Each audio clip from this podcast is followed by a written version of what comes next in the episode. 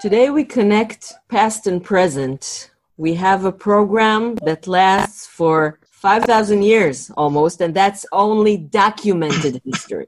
Never ending war. The never ending war, the most ancient war in the region. And we're talking about a war that had many names because it included many nations.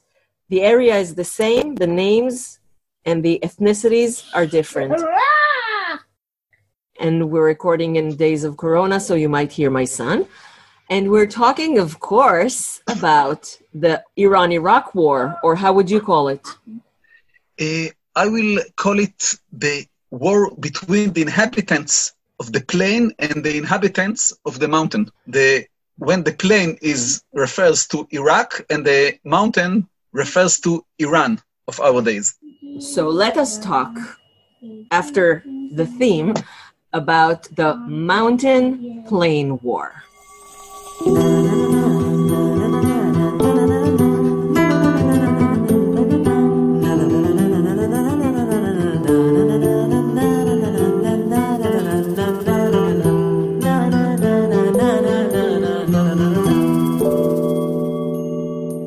Enriched Iranium. Iran Through the Ages, a podcast by Dr. Tamar Gindin.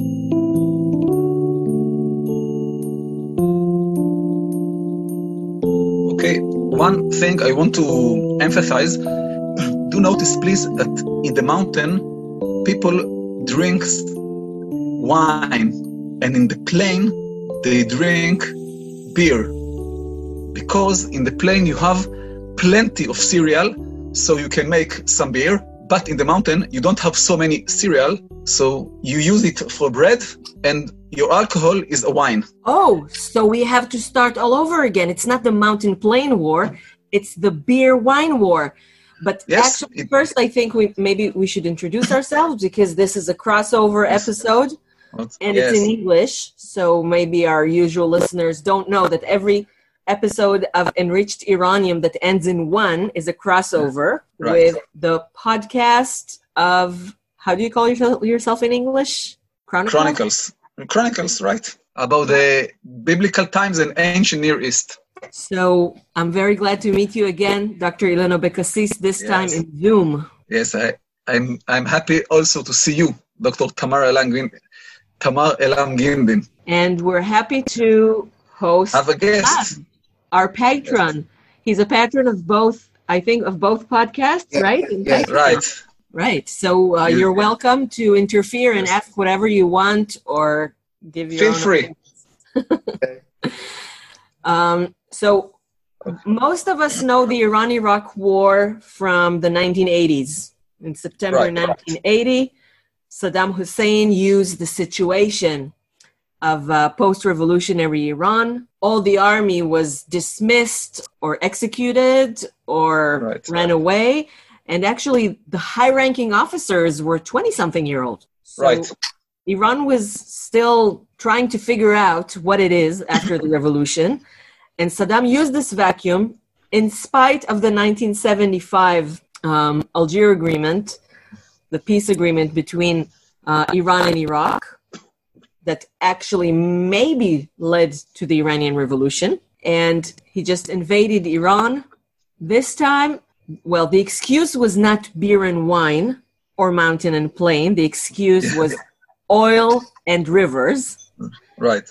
um, and transportation ways.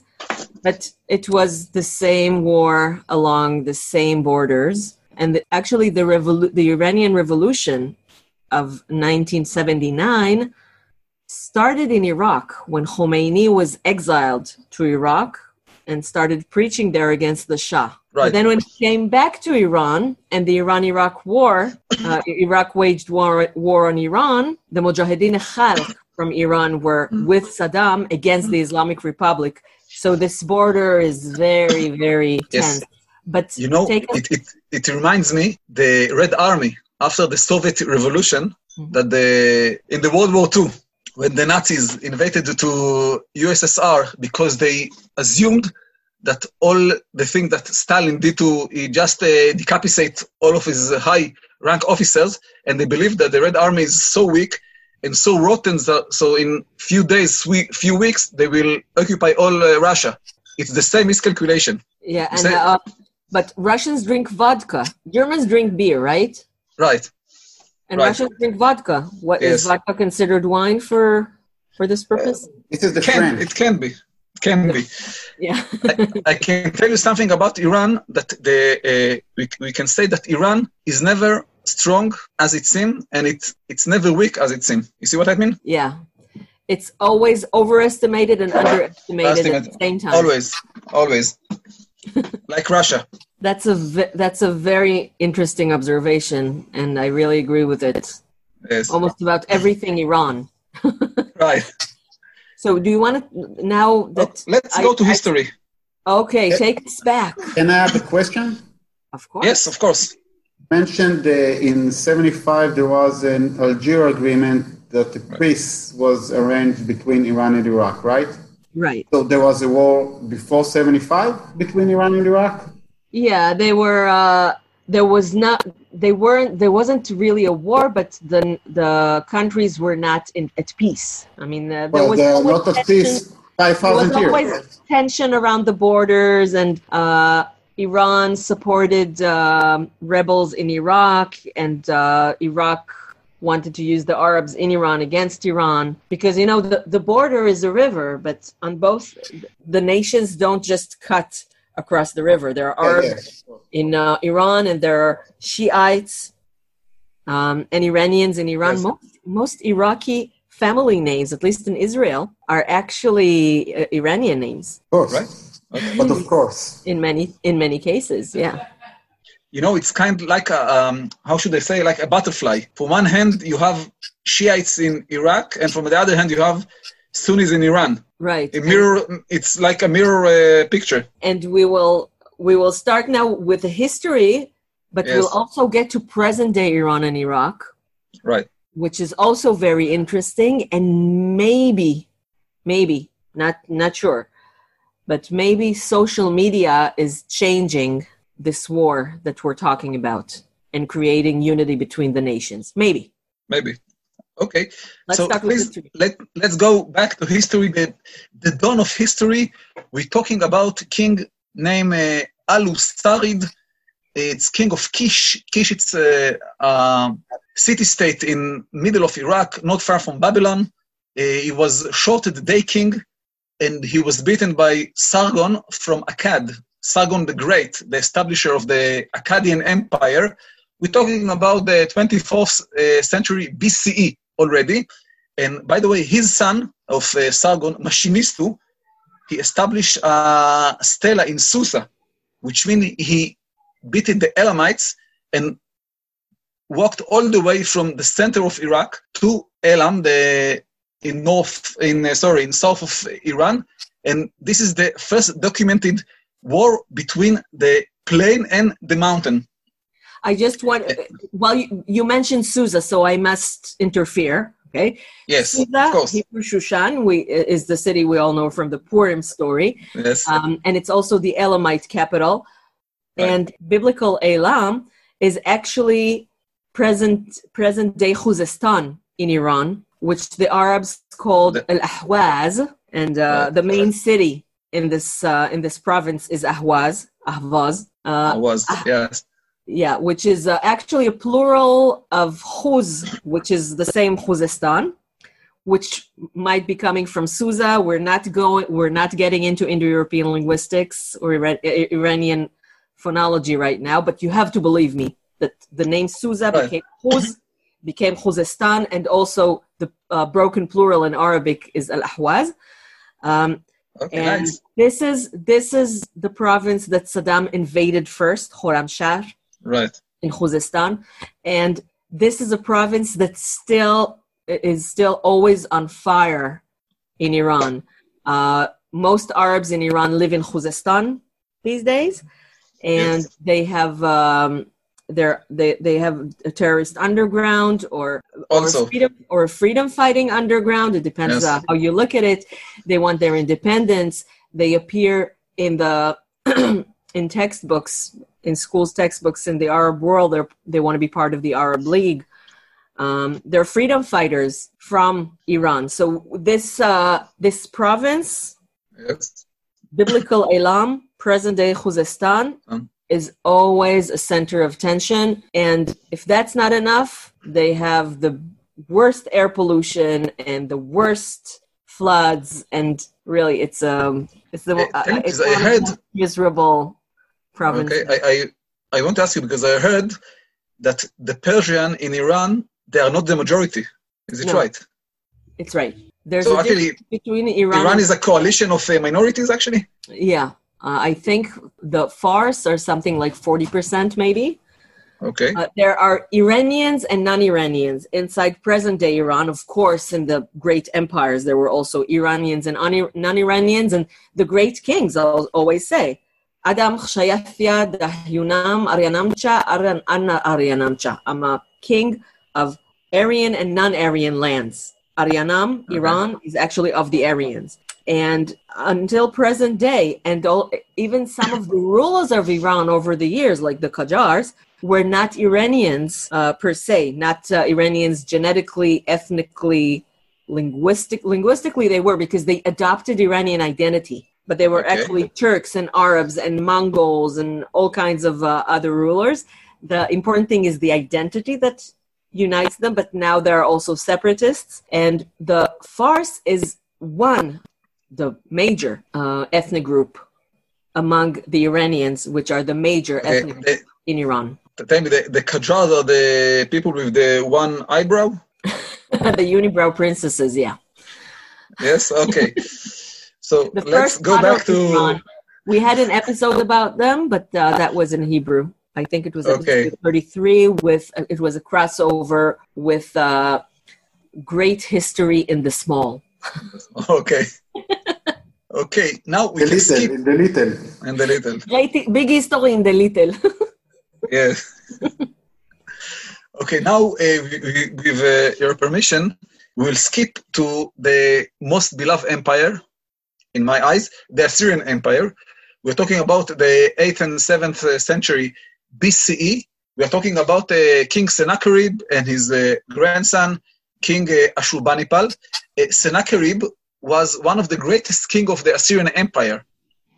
He is mentioned in the Bible he came to visit to visit uh, Jerusalem and King Hezekiah, and somehow in 694 he left uh, Assyria. Assyria is over there Kurdistan, and he went along the Euphrates all the way down to the south, and then the Elamites went all the way up to the north uh, along to the Tigris River, and the Elamites captured his son, a guy which name is Ashurnadin Shumi, and they just at the end probably they executed him. And although uh, Sennacherib beated the Elamite, but he lost his son, so he was very fur- furious, and he went to Babylon because the Babylonians just the Babylonian exercise turned over. Okay, his son to the Elamites, and then he just uh, just flattered the city of Babylon because he sto- he changed the course of the Euth- Euphrates River and because Babylon was built from mud bricks, it became a big swamp. Wow. He flooded it I- and then he flattened it. Exactly, exactly. Babylon became a big swamp, and and what something interesting because a few a few decades later, when the Babylonians we occupied Nineveh, the the capital of Babylon of uh, Assyria, sorry, they will do exactly the same. Is mentioned in the Bible in the book of Nahum, by the way, how Nineveh is one big pool. One big swamp. That will be uh, 612. 12, yes, right, 600, 612 uh, BCE. Okay, it's interesting. And after the Assyrian, we have the Babylonians. We remember uh, Nebuchadnezzar II, the guy who destroyed the first temple uh, in Jerusalem. But the last king of uh, Babylon was uh, Nabonidus, and he was very interesting guy, let's say.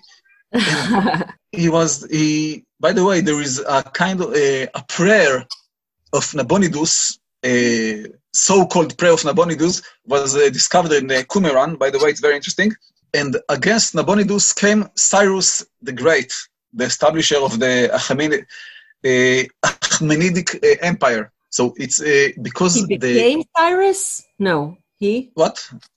Did you say Sorry? he became Cyrus? No, no, against uh, Nabonidus. Oh. He had a, a war against uh, Cyrus the Great, the establisher the, of the Achaemenidic Empire. And the problem with Nabonidus that he took the moon god Sin and made him the head god of Babylon instead of uh, no, no, no, no, not the only one, but the head god instead of uh, Marduk, Marduk, the main god of uh, Babylon. And the priests of Babylon didn't like what Nabonidus did, so they just opened the gate. They opened the gate of Babylon uh, to Cyrus the Great, and that's the way that the Babylonian Empire just vanished. And Cyrus the Great became the king of Babylon also, and we have in the Bible the Cyrus Declaration. We also have the Cyrus cylinder in the British Museum. Right. Okay, and uh, we know uh, after it the big, the famous story about Alexander the Great, who came all the But way did, from. did Uh, we talk? But did we talk about uh, the Battle of uh, of Nineveh? The, the, because I, like the Battle of Nineveh because Okay. it is when Iran yes, the on the Medes. stage of history. Yes, the Medes came to support uh, Babylonia. The To- Mede, right? Yes, to uh, conquer Nineveh, and it's interesting because they call them the Uman Manda, which means the barbarian, because they slaughtered the inhabitants of Nineveh. It's even in the eyes of, uh, in the terms of uh, those days, it was very cruel what they did, and they called them the barbarian who came and just uh, destroy and slaughter and killed everyone. It's not us, the Babylonian, we are the civilized, but the, this Uman Manda that came from uh, Elam, from Med. Yeah, a- Medes. a- actually, actually, the the Medes didn't leave anything written themselves. No. Uh, but w- according to what the Greeks have to say about them, they al- they also describe some very horrendous things, Yes, like uh, although- making his servant eat his own son after he didn't kill Cyrus. Yes, but I, I must tell you that when you read about the Persian and the Medes and the Elamites in the in the Greeks authors' uh, description, don't believe everything. Yeah, I always tell my tell my students, you know, fake news is not a new thing. There are also No. fake olds. No. So this is fake olds.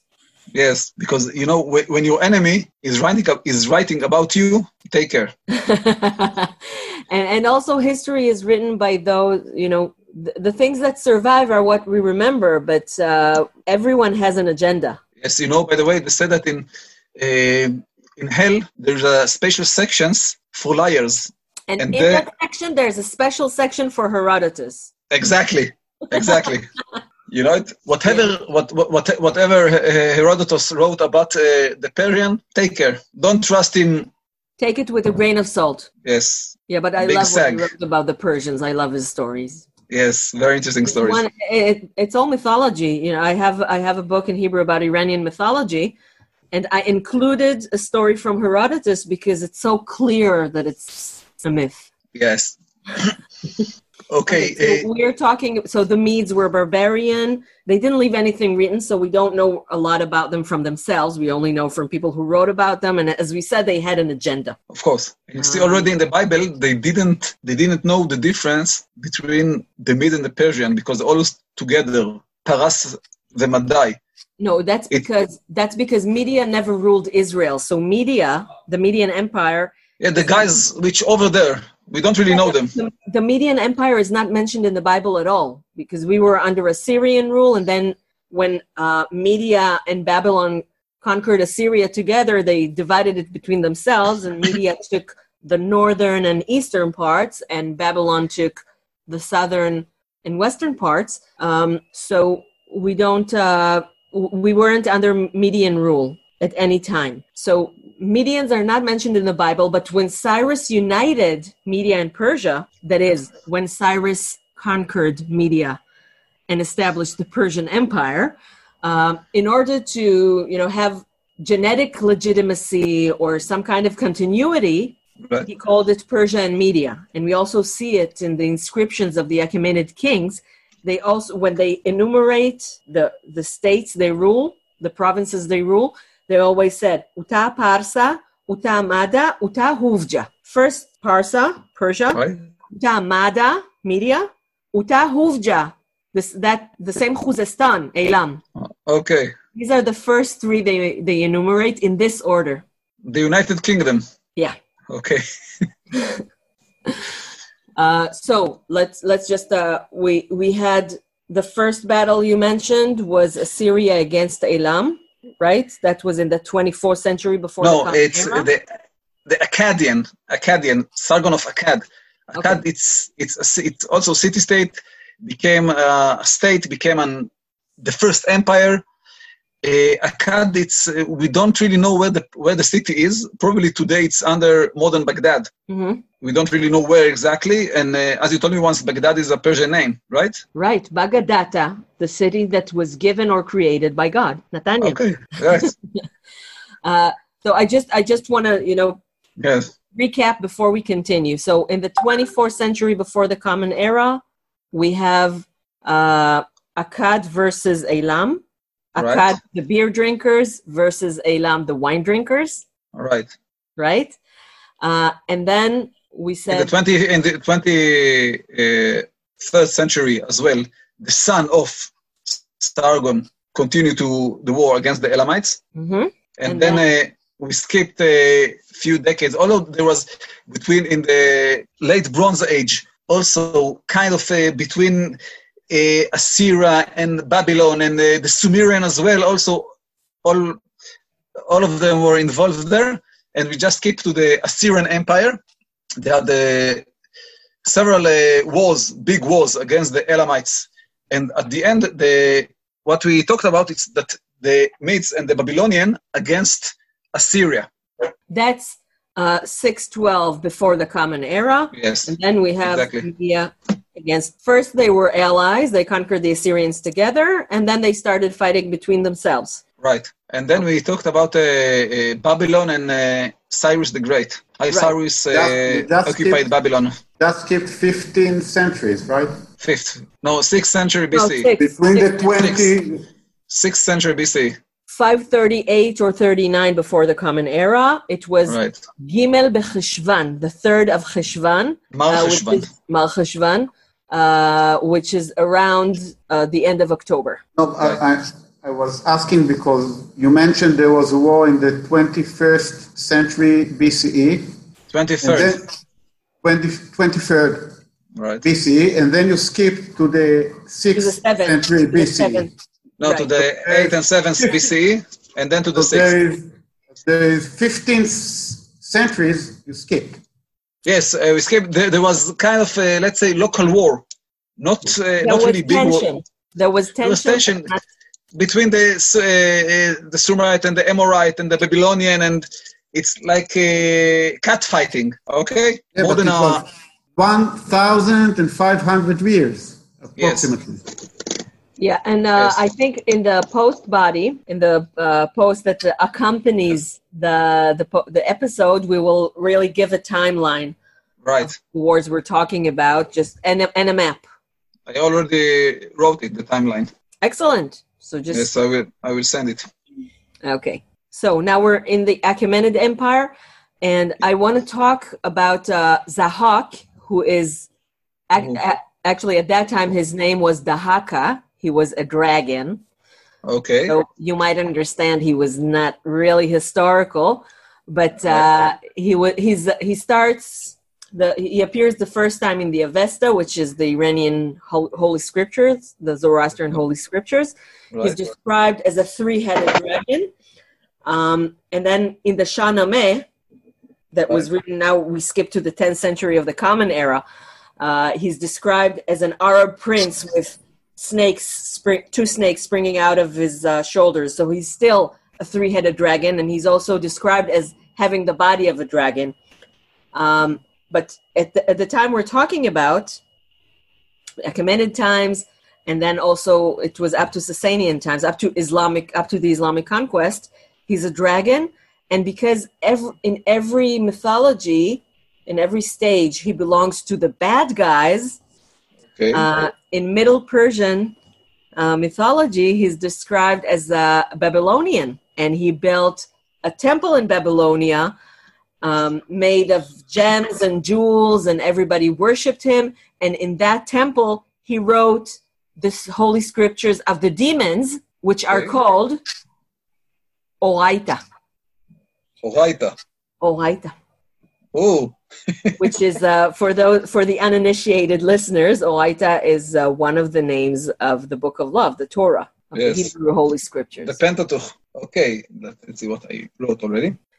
And we know that in uh, fourth century BC, Alexan- Alexander the Great came and just uh, occupied in several battles. Uh, around eight battles. We know, we know uh, three of them famous because which con- the, those three are connected to the land of Israel, but there were several, I think eight, seven or eight, and that's uh, how the I mean, uh, the Persian Empire just collapsed, and after the death of Alexander, his empire was divided between the his generals and the, the guy who took over uh, over Iran was uh, Seleucus. He established a very uh, famous um, dynasty. We know it from the from the Maccabean, uh, the Hashmonite period. The Seleucids also ruled Israel. Yes, right. Uh, there was struggle I- between the Ptolemies and the uh, Seleucids. I, I, I have I have a funny story about that. It's not Okay. Iran at all. Okay. Um, when I, I used to teach Hebrew in uh, Summer Pons in the Hebrew University, and we had uh, we had a trip to that uh, area around Emmaus, around Latrun. Latrun, right? uh, where all the Maccabean battles were and all the history of the Seleucids and stuff. Yes. And uh, what's the is that Par Canada or Par Yes. Britannia? Park Canada. So it was Canada uh, Park. Canada. Mouse Park. Nicopolis, right? And um, our tour guide was a nice young lady, maybe even a soldier, and she kept talking about the Slovakim. In Hebrew, Seleucids is Selevkim, but she probably only saw it written. So she Yes. kept talking about the Slovakim. And right. me and the other teacher, I think, for 10 years continued to make fun of the Slovakim, which is the Slovak. So, okay, now we can continue and talk about the Seleucids. Seleucids, right. But uh, it, it didn't take a long time that the part of Iran became independent, and we have the Parthian state, which caused many troubles to the Roman Empire, by the way. Yes, and uh, in Battle of Haran uh, in the first century BCE, when the Parthian Parthians just beat the Roman and uh, the, the many uh, casualties to the Roman, and it's very interesting because Herod the Great was king in Judah under the rule of Rome. And then one of the Hashmonite, the descendant of the Hashmonite, Antigonus II, he rebelled against Rome and against Herod the Great. And the Parthians invaded all the way from Persia until Israel and they coronated him for three years. And then the Romans uh, took their legions, sent to Herod the Great, and just Herod the Great just decapitate his head. There were, there were three years. There were three years that the Parthians occupied Jerusalem.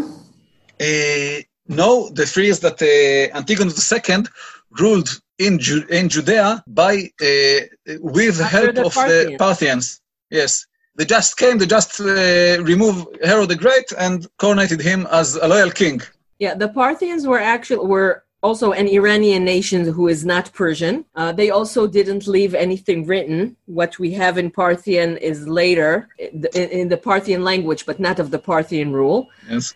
And uh, the interesting thing about Rome is that in Iran, in pre-Islamic Iran, in Iranian mythology and Iranian history, everything that's west of Iran is called Rome. Uh, for example, um, Alexander the Great is called Alexander i Romaig, Alexander of Rome.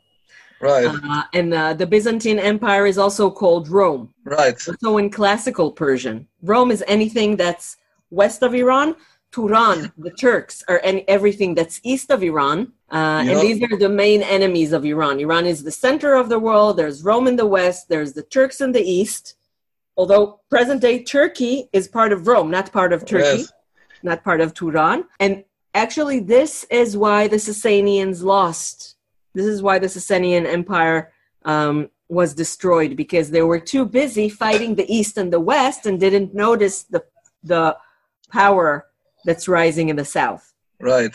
You know what it uh, reminds me that if you ask uh, the Bedouins about uh, historical events, if it was many many years ago, it's from the Roman time, and if it was earlier, it's from the Pharaoh at times. That's it. we know a big war between the Roman, uh, the Romans and the uh, Parthians in the ways of the Emperor uh, Trajan, the Roman Emperor. It's uh, the, also the beginning of the second uh, century BCE, and he occupied all what we call today Iraq and parts of Iran. But uh, his successor Adrian said, "Okay, we have too many territories, and we don't have enough army to keep uh, all these territories."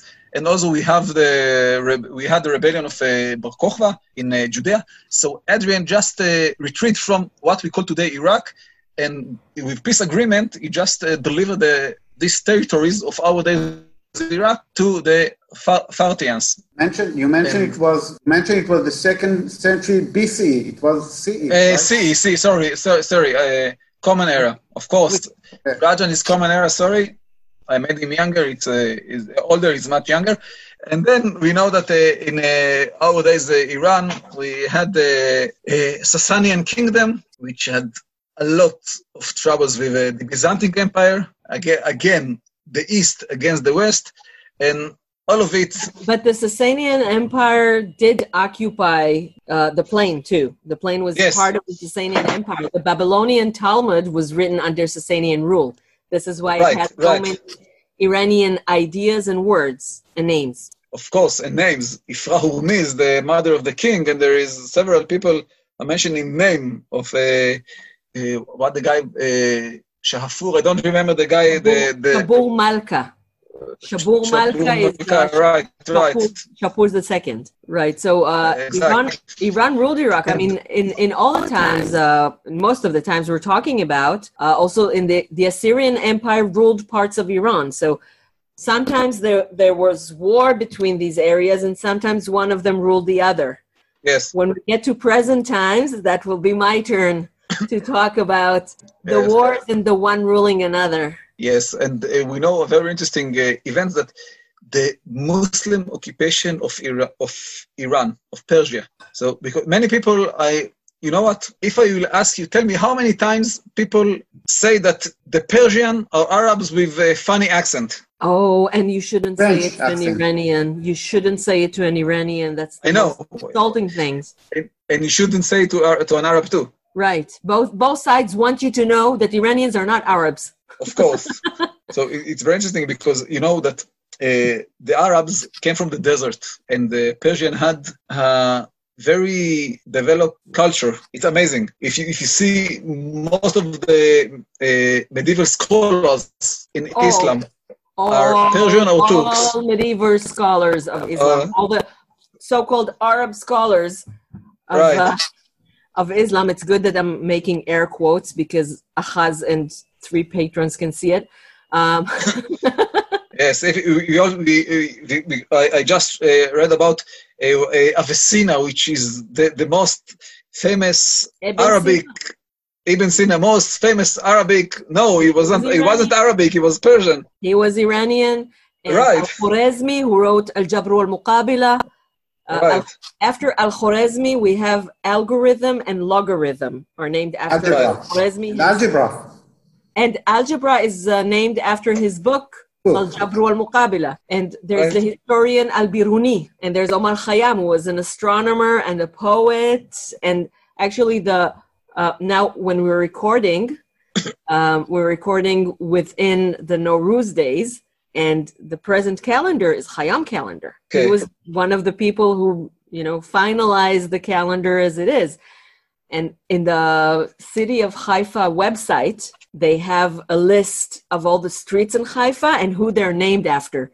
So you see, for example, Ibn Sina, an Arab doctor, an Arab physician born in Persia. Al Khwarizmi, an Arab mathematician born in Persia. I mean, they're all. Oh, they're right about the birthplace. Yeah, no, but there's a mutual uh, condescending relationship between Arabs and Iranians. It's uh, Uh, love hate uh, relations It's a or hate hate superiority- relations. It's no, it's a hate hate relationship basically, but it's a superiority superiority inferiority complex they have towards Okay. each other. The, the, the, It's the- true for any neighbors, right? No, but especially because the we have the culture and they have the money. So okay. we have the brain, they have the power, and mo- most of the time it was like this. It's a very complex relationship. The Iranian has a, have minority complex. Uh, not Iranians, but Shiite have a minority complex Shiite. because Iran Why? became Shiite only in the in the 16th century. Okay. In 1501 because of a 14 year old redheaded king, Shah Ismail I, who decided to make all of Iran Shiite. But until then, Shia was a very small persecuted sect. So they still have the minority, the persecuted minority complex. I talked about it with Ori Goldberg in our Hebrew episodes about uh, Shiite Islam. And he says something which is very true that Shiites and Jews have this in common that everybody hates us and we have to, you know, hide our identity and we, we still have this persecuted mentality but now we have the now we're in power and we're not we didn't get used to being in power yet Right. so it, it uh, might explain why there was kind of relations uh, between Israel and Iran until the revolution. yeah although the the relationship was never that official there wasn't an official embassy of israel if you went into a taxi in tehran before the revolution and said take me to the israeli embassy the driver would know where to take you but but it, but it wasn't official you know it wasn't named the israeli embassy so Okay. it, it, it's also sh- shiism likes hiding you know the and they're allowed not to tell the truth in case Yes. it, uh, it puts them in danger Yes, how it's called in Arabic? I think takia or takia, Yeah. something like this. yeah yeah So you Yeah, can uh, hide your identity. Interesting. Okay. okay So, so, now uh, uh, let's uh, Where are the. we in the timeline?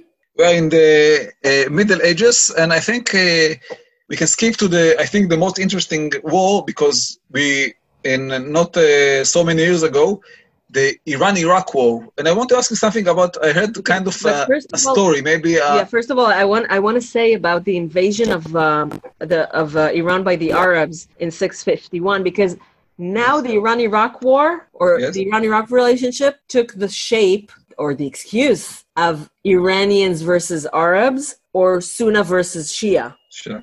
Right. although as you said with the butterfly okay there are sunnis in iran and shiites in iraq but there there are three times one in uh, mythology and two in history that the iranians accepted the con- arab conquest with open hand open arms like you like you said about uh, cyrus coming to babylon and being accepted Babylon. Right. greeted.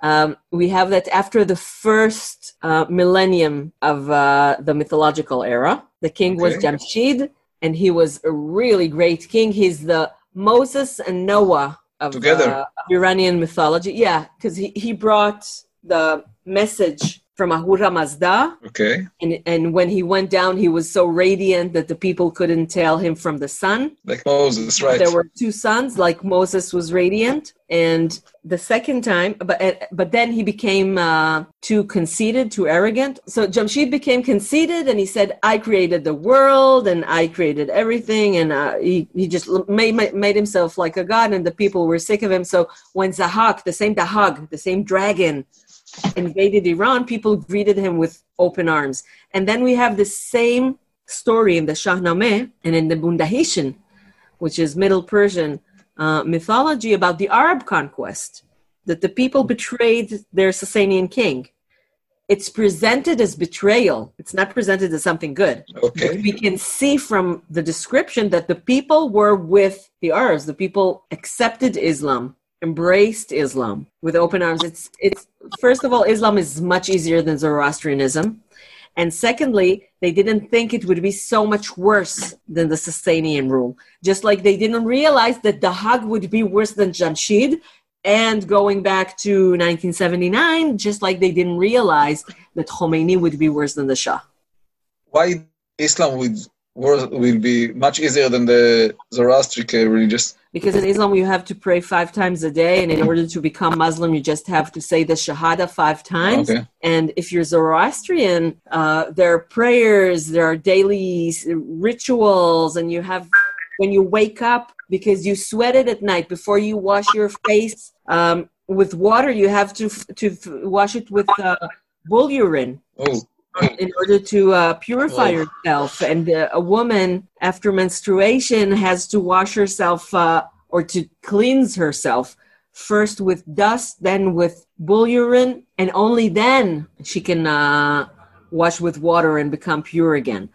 So Islam is easier, okay. much easier than Zoroastrianism. to become Zoroastrian is also it, it's a total mess. Okay, like uh, Christianity and Judaism. It's much easier to be Christians. Right. It's also much easier to be Christians than, than Muslims. But Right. Islam compared to Zoroastrianism is an easier Yes. religion. Everything is relative. Yeah.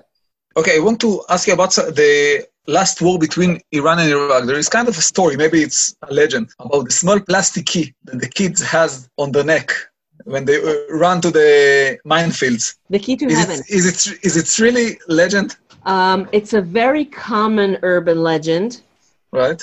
and people say uh, that it's true, but no such key survived. No picture of such key survived. Right. nobody can show you this key. What uh, scholars now think uh, is that there what they gave the kids a Quran and told them this is your key to heaven. Okay. And maybe the the kids who came back home said they gave us a key to heaven, but they didn't give us give them real keys. Key. I, I like it that I talk I talk with my hands. Um, Yes. they didn't give them real keys. They probably just gave them Qurans and told them this is their key to heaven.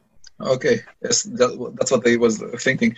You know, I, I think that if you see the revolution and the what Saddam Hussein did, once you told me that actually Saddam Hussein did a huge mistake because without the Iran-Iraq war, the probably the revolution would have died already. Saddam didn't make a mistake for, I mean, I don't know if it was a mistake for himself. Maybe the mistake was that he underestimated the Iranians and didn't think that the war Yes. would go on for eight years. Because there, there's a saying, actually, the war could have ended after one year when Khorramshahr was freed. Um, maybe even less than one year. But um, the, then the Iranian government said, no, no, no, no. We're, we're not having a ceasefire. We want to win. And they said there's a saying in Shiism, in Shiite Islam, that says you can't reach Jerusalem without passing through Karbala. Okay, Karbala is uh, the place of the great battle where actually the Shiite Sunni split happened. And it's uh, and Karbala is in, Iraq. in Iraq. Where, where Iraq, Karbala in Iraq? Pilgrimage. We will show it on the map. Okay, We will show it on the map. It's on the Uh, way to Jerusalem. Well, Really? Jerusalem is in the west, so it's uh, more or less Okay. on the way. It's not. Uh, it's not a direct trip, okay, but it's uh, sort of on the way. It actually means it's it's actually a metaphor for for higher and higher uh, spiritual levels, but it can also be a geographical metaphor. And they just uh, continued the war. I don't know if the if uh, the Saddam's purpose was to eliminate the Islamic Republic. Saddam waged war against Iran, not against the government in Iran. Saddam wanted the rivers, you know, what did he want actually? Only the the river, the Shatt al-Arab, or the Persian name of the name of the river? yeah, he wanted the Karun River because uh, the border was in the middle of the river and the deepest place where oil tankers can go belonged it to Iran, and he wanted the, the the deeper place. So there was a dispute about the river, the right of passage in the river, and who should pay who. Right. Actually, he wanted to cancel the Algeria agreement. That's what he wanted. No, the Algeria agreement was, uh, you know, he was sort of forced to have this agreement because uh, the the war or the tension between the countries was not going anywhere. But what he did was uh, in the Algeria agreement, he allowed uh, 10,000 pilgrims. I don't remember if it was per year or per month, Iranian pilgrims to do pilgrimage to Karbala and Najaf in Iraq. Okay. And Najaf is where Khomeini Yes. that in exile. So all the pilgrims who went to Najaf came back with tapes of Khomeini that they distributed in the mosques. Yes. and the, this this agreement was uh, the beginning of the end of the Shah. Different people put the beginning of the Iranian of, of the 1979 revolution in different points in time. You'll see Alfer. Yes, he with, said- uh, in another chap in another episode, and maybe we'll re-record it in English. Says that the the Alger March 6, 1975, the Algeria Agreement is the beginning of the Iranian Revolution. Revolution. Okay, you know, it's reminding me because I, if I remember right, in the Iraq-Iran war, Shiites from here fights against Shiites from there, and it's Right, Saddam, like Saddam like counted- these these days. You see what happened in south of Iraq that the Shiites, the Arabs, against the Shiite non-Arabs. I, I, I- I will just go back for to the Iran-Iraq war, and then we'll talk about the present day. Saddam counted on the Arabs on the Iranian side of the border, or the The Sunnis Sunnis. on the other side of the border to Right. take his side, and that was wrong because they were wine drinkers from the mountains. Right. And although the war is Sunni versus Shi'i, Shiite versus Sunni, uh, or wine versus beer, or or uh, Ar- Arabs versus Persians, uh, the Sunnis still supported Iran Okay, it's very interesting. Why? Why the Sunnis supported Iran? Because they didn't want Saddam Hussein? because they were Iranian. Iranian. Iranian. Their identity was more Iranian than uh, Iraqi. Okay. Uh, the Kurds have a separate identity in both on both sides of the. yes. No, they had more Iranian than uh, Iraqi identity, but they, they had more Iranian than Sunnite identity, actually. They identified with Iran more than they identified with uh, Sunni Iraq because the Kurds in Iraq were also. You know, they weren't a privileged minority. They were Yes. also persecuted uh, in uh, in Iraq, so they didn't support Saddam either. The Right. Kurds, both in, on both sides of the borders, don't support their own governments anyway, but they don't support the government on the other side either. Okay. Um, and we reach present day, And then they, right? and what I see in social media is really amazing Yes. You can see the tension between the Iraqis and the Iranians in Iran, in Iraq, sorry. right, Iran. You see when- first of all, Iran is conquering Iraq again. History Yes, you see- repeats itself. Yes, I, I, I remember I saw after uh, Qasem Soleimani was eliminated, how many Iraqis, Soleimani sorry? was crimin. Qasem Soleimani was criminally murdered. Yes, So how many Iraqis, Shiites were so happy in the streets? right. Because now we see that uh, that the war is not between the wine drinkers and the beer drinkers, or the Sunnis and the Shiites, or the Arabs and non-Arabs? them. No, the Okay, The war is between the government and the people. okay, The people of Iran support the people of Iraq. In days Okay. when there are no demonstrations in Iran, all social media, all social media channels of uh, anti regime uh, groups are full with reports from Iraq. About Okay. how Iraqi citizens oppose the Iranian involvement or uh, oppose the Iraqi, you know, the Iraqi militias supported by Iran. And after Soleimani's death, we saw people dancing in the streets Right, before they sent people to the streets to for his uh, uh, funeral tour general. right, for his funeral grand tour in, in two two cities in uh, Iraq, I think, and five cities in Iran or something like that. It was really an amazing tour. Couldn't happen. Couldn't happen in, in this these days. Right, okay, um, very nice. but we see that the Iran because of because the Islamic regime is helping the Shiite militias. Right, It looks like there's some sort of support between the governments, and there's also uh, sympathy between the nations. So maybe because of social media, that we now see that you know the wars, all the wars we talked about, are between governments.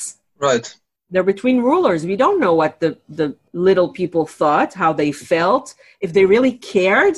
Because in ancient times, what do you care? Who's your ruler? It's just the No, person you, you pay tax to. There wasn't any sense of nationalism. you know, uh, as much as the state is bigger and you have you have an empire, the ruler actually is is- isolated in his palace. He doesn't know what happens outside. So if someone uh, assassinate assassinates the ruler, you don't give a damn.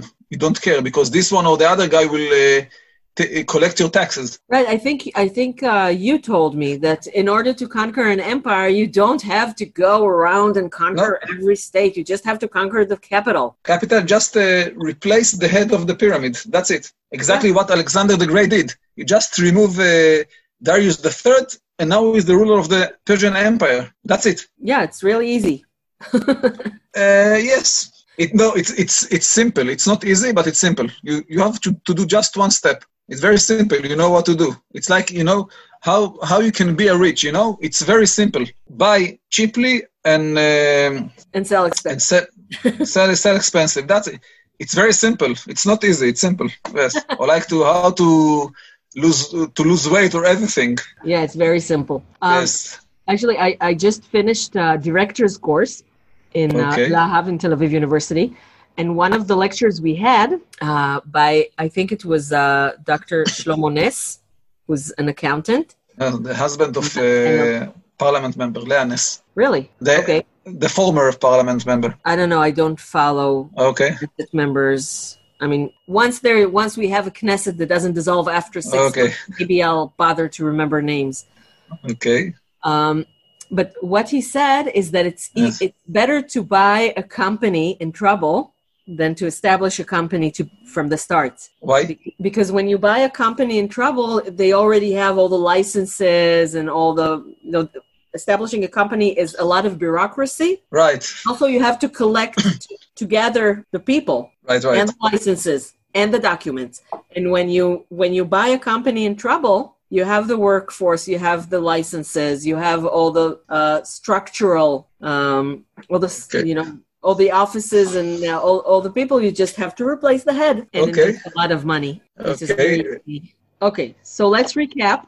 We're now up to present times, and maybe I'll have an episode with uh, uh, Ronen Zeidel, who's an expert on present day Iraq Okay. um, on the present conflict, conflict slash collaboration. So let's recap. We have 24th century before the Common Era. Right. I'll say the time. War. Uh, yes. And I will say the war uh, between Manishtushu, the son of Sargon of Akkad, against the Elamites.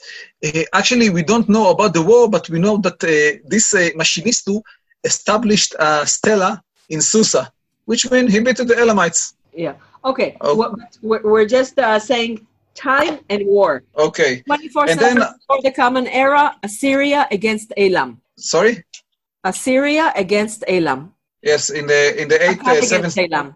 uh, Akkad against Elam.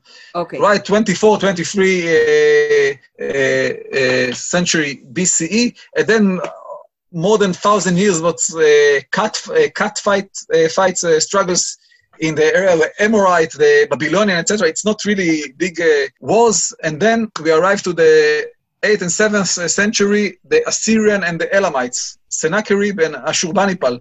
The two, we didn't talk about Ashurbanipal, but he actually did what his grandfather did. He just uh, came, uh, had several wars against uh, Elam, and he also occupied Susa, by the way. Mhm. Then we have uh, the Medians and Babylonians against Assyria. Right. Assyria, Right. I want to remind to remind to everyone, Assyria is modern day modern day Kurdistan, the north of Iraq. Okay, but it ruled the whole area of uh, of Iraq. Yes, of several decades. Yes, Okay, and then right. uh, Media and Babylonia dis- divide the territory between themselves, each one becoming a huge empire. In Right. 539 or 8, Cyrus The Great. Right. the Great from Persia conquers Babylonia. Right. Uh, and then we have the Romans, the um, Greeks, excuse me. The I said the Romans because I'm thinking in Persian, Yes. and Rome is the West. Yes. Alexander Alexander the Great. Right. Coming from the plain, did, did they drink beer in Greece? Uh, no, uh, Greece is a land of mountains, wine and ouzo. And by the way, you know, uh, Greeks, Greece has not enough place to support the inhabitants. So during the generations, many people from Greece just uh, immigrated to other uh, places, like we see today. You know, today in Australia and in the United States, there are more people from uh, Greece than in Greece itself. okay, so we have so so we have the Greeks coming from the west, even though they're a mountain nation, they're coming from the Iraqi border. Right. uh, and also conquer the whole area. Then we we have the same uh, rule in both in uh, both lands for less than hundred years because the Parthian Empire from Iran Right. uh, comes again against the Greeks, rules Israel for three years. Right. Right. Yes, and then uh, in the days of uh, Trajan, the beginning of the first and the second century Common Era, right? hmm He occupied all the territories of Iraq and parts of Iran. But Adrian, his successor, decided, okay, we have I have too many territories and I have I don't have enough legions to support all these territories. So he just uh, retreat from our days Iraq and gave the territories back to the uh, uh, uh, Parthians. To the Parthians, uh, yes. and then uh, the Sasanians uh, conquered the Parthian the Parthian Empire. but Yes. they're they're both Iranian, but the Sasanians Yes. also ruled Iraq. Yes, and Sa- Sasanians also had uh, many wars with uh, the Byzantine Empire, but both of them uh, were defeated by the Muslims. Right. Uh, and And present the Muslim Iran- as well came from the east.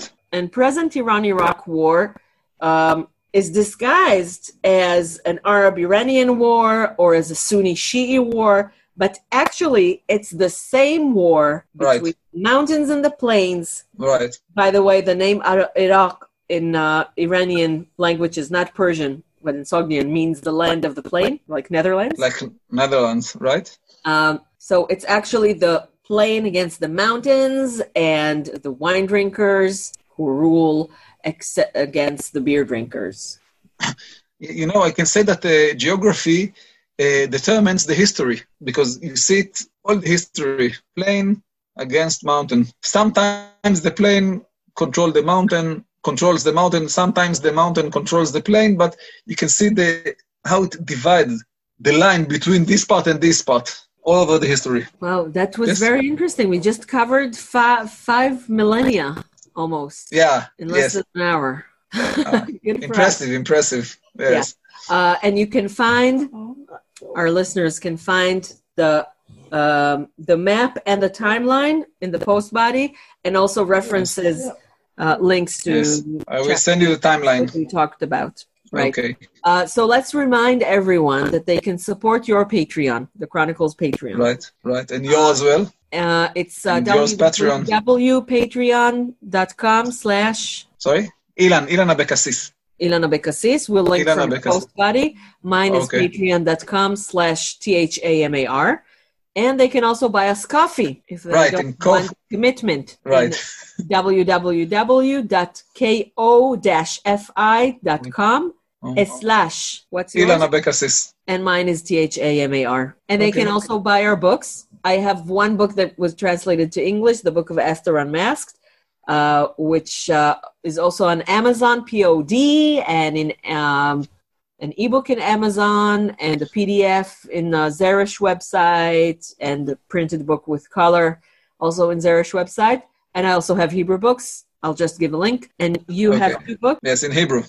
in Hebrew. About political assassinations and uh, number two in history. Right.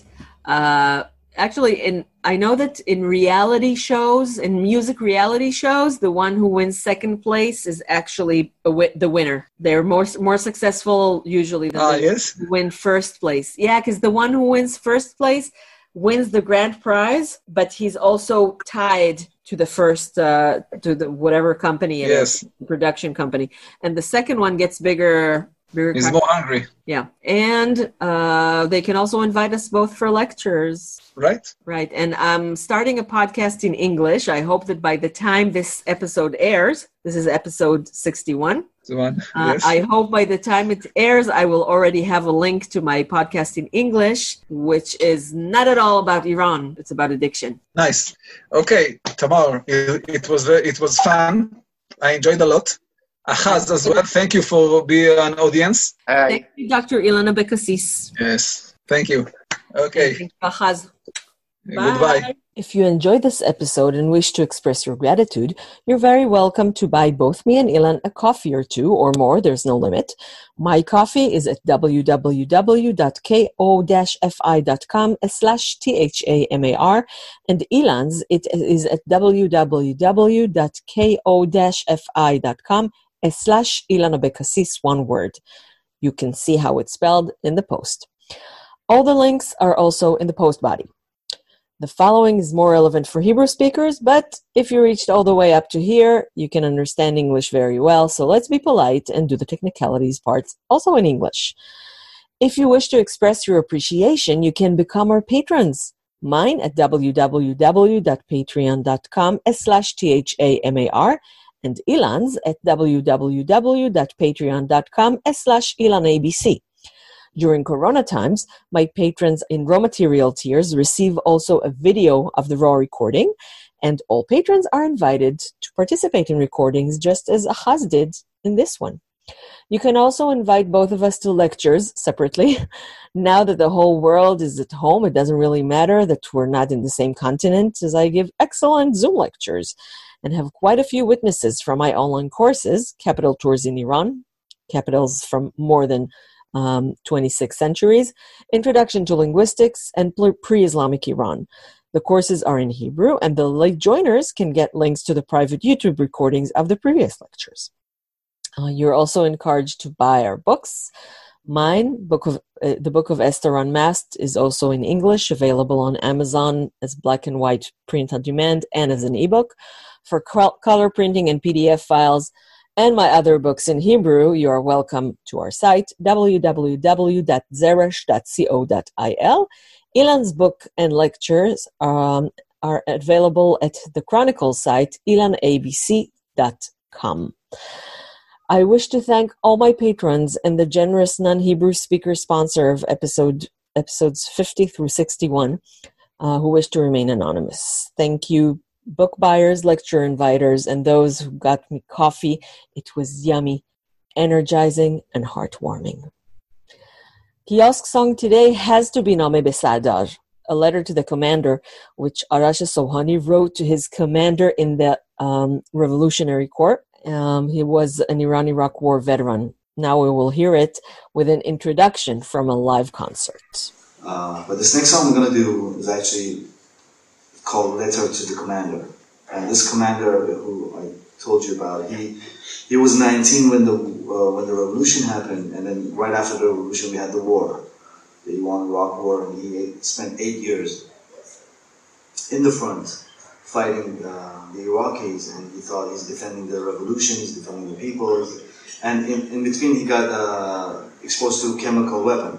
So every day I would go in, and we were in the engineering corps, and every day I would go in and hear him cough, and every day I see him deteriorate, you know, his skin, and then he was really dying in front of us in two years that I was there, and, and we became very close because, uh, as you can see, I'm very uh, interesting person, and he really liked me. But we became very close, and, and I started to criticize him uh, openly, like, you know, what were you thinking when you joined the revolutionary was, you know? What happened? What is this? You know, you thought you're going to change the country, you're going to change the world, and you guys are all idealistic young uh, idiots, and now look at look at the country. Look at what what what have you done? And you know, for somebody who's spent eight years fighting, you know, eight years seeing his friends getting killed in the front, and himself being exposed to chemical weapons, and, and uh, it's very difficult to admit that I was fighting the wrong war. I was I was on the wrong. Not that Saddam was the right side, but the whole thing was stupid. And uh, it's very difficult for them to admit that you know this was a waste of life. And I remember towards the end, one day he admitted to me that my, my daughter asked me the same question. I didn't I didn't know what to tell her. Uh, so this next song is, is called Letter to My Commander and it's uh, asking the same question like, what did you guys want? You guys who did the revolution, you guys who fought the war, you guys who thought you were gonna change the world, and is this is this really what you wanted? And um, yeah, so I'm just gonna do the song.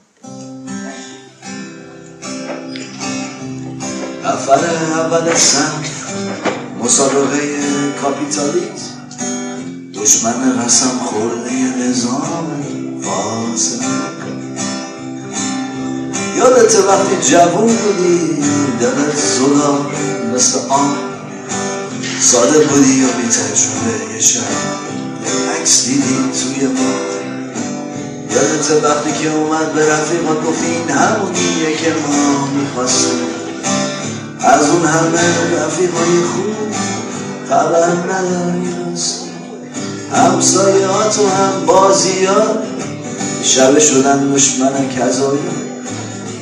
زاهد و بهاری تابوتی و هم بازیات قدیمی تو دیگه ندیدی که چیزی بهشون بگی یه سری رفتن شنمچه بقیه رو بردن نمی هر کدوم به هر دلیلی حالا دو متر زیر زمینم بعد به سلامتی رفیقای تو اونجا سر کشیدم. هشت سال عمر تو تو جبه ارزش ترین سر معامله وقتی همه چیزو دادی رم اینجا موندی از آفده سازندگی رو خریدم. ادارت رو فروختم. اصلاحات رو اصلاح کردم. مقامون رو به هم دیگه حالا از اون همه شعارا بگو چی مونده برای تو باقی؟ گلوله واسه هجایی دادگاه واسه کرباسی. یه چیزی رو می‌خواستی عوض کنی حالا رازی شدی داری جناب سرپوش مطبوعات تعطیل و مستقل کنسرت نمیشنن یه جورایی بود ولی انگاری تو یه چیز دیگه میخواستی از اون همه رفیقای خوب خبر نداری راستی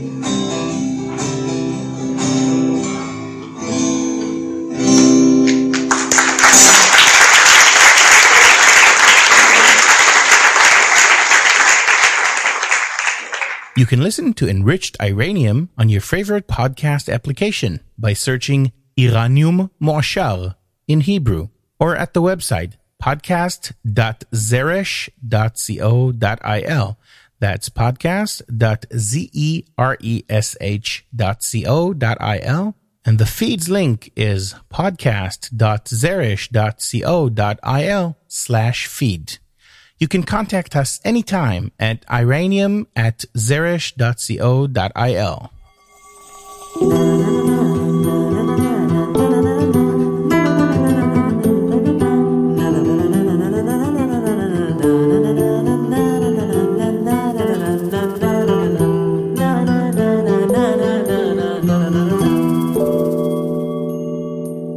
Enriched Iranium. Dr. Tamar E. Gindin's podcast. Host in spirit, Ido Kenan. Zoom crossover with the Chronicles podcast by Dr. Ilan Abecassis. Guest patron, Ahaz Israeli. Theme music, Eiran, arranged by Barak Olier.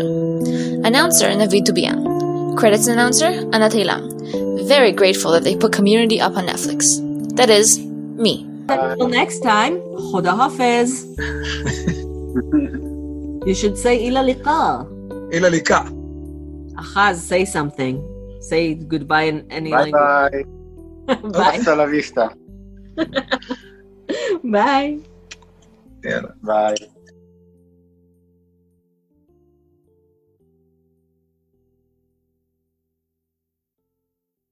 And to your favorite part of the show, next time's on Enriched Iranium. Next week, is Chol We don't have a public episode, but our patrons will receive the audio from the first lectures of my two Iranian online courses, Capital Tours in Iran, Landing in Tehran, and Pre-Islamic Iran, Who Are You, the Iranians? After Pesach, on episode 62, I talked to the celebrated author Ruby Namdar, author of The House That Was Destroyed in Hebrew, but uh, we might, by that time or later, record also in, in English and either release simultaneously or as a separate episode. I also want to do it with Yossi Alfer. We don't talk about his books, but about even bigger passions of his Persian poems, Persian poetry in general. The week after depends on feedback from my patrons if they want the audio from the rest of the online courses, or is it just not worth it without the video, or if it's not worth it if it's not for everyone to enjoy, because people are paying for the online courses. I can't share them on an enriched Iranium. Uh, if I get positive feedback, we will do Iranium every other week and patrons episodes uh, of the online courses audio on the other weeks. I hope episode 63 will be with David Nissan about his childhood in Iran and his bridge building activities, bringing Iran to Israelis. And I've also promised to talk with Professor Amos Frumkin about Iranian caves and soil, Sam Thrope and Nico Agostini about their edition of the Bundahishn. I'll say it again because I really like it, edition of the Bundahishn. And many more excellent speakers and excellent topics. If you've listened uh, all the way up to here. I would appreciate your fid- feedback on the English episodes. Should I do more of them? Should I concentrate on my Hebrew listenage? Uh, should I do English episodes only with native speakers? Uh, should I do both in parallel? Talk to me. Uh, Zoom and Corona give me an excellent opportunity to record, and I hope to keep the podcast running when we're free again. That depends, of course, on sponsorship and patronage, so spread the word. Thank you all for listening, and hear you after Pesach.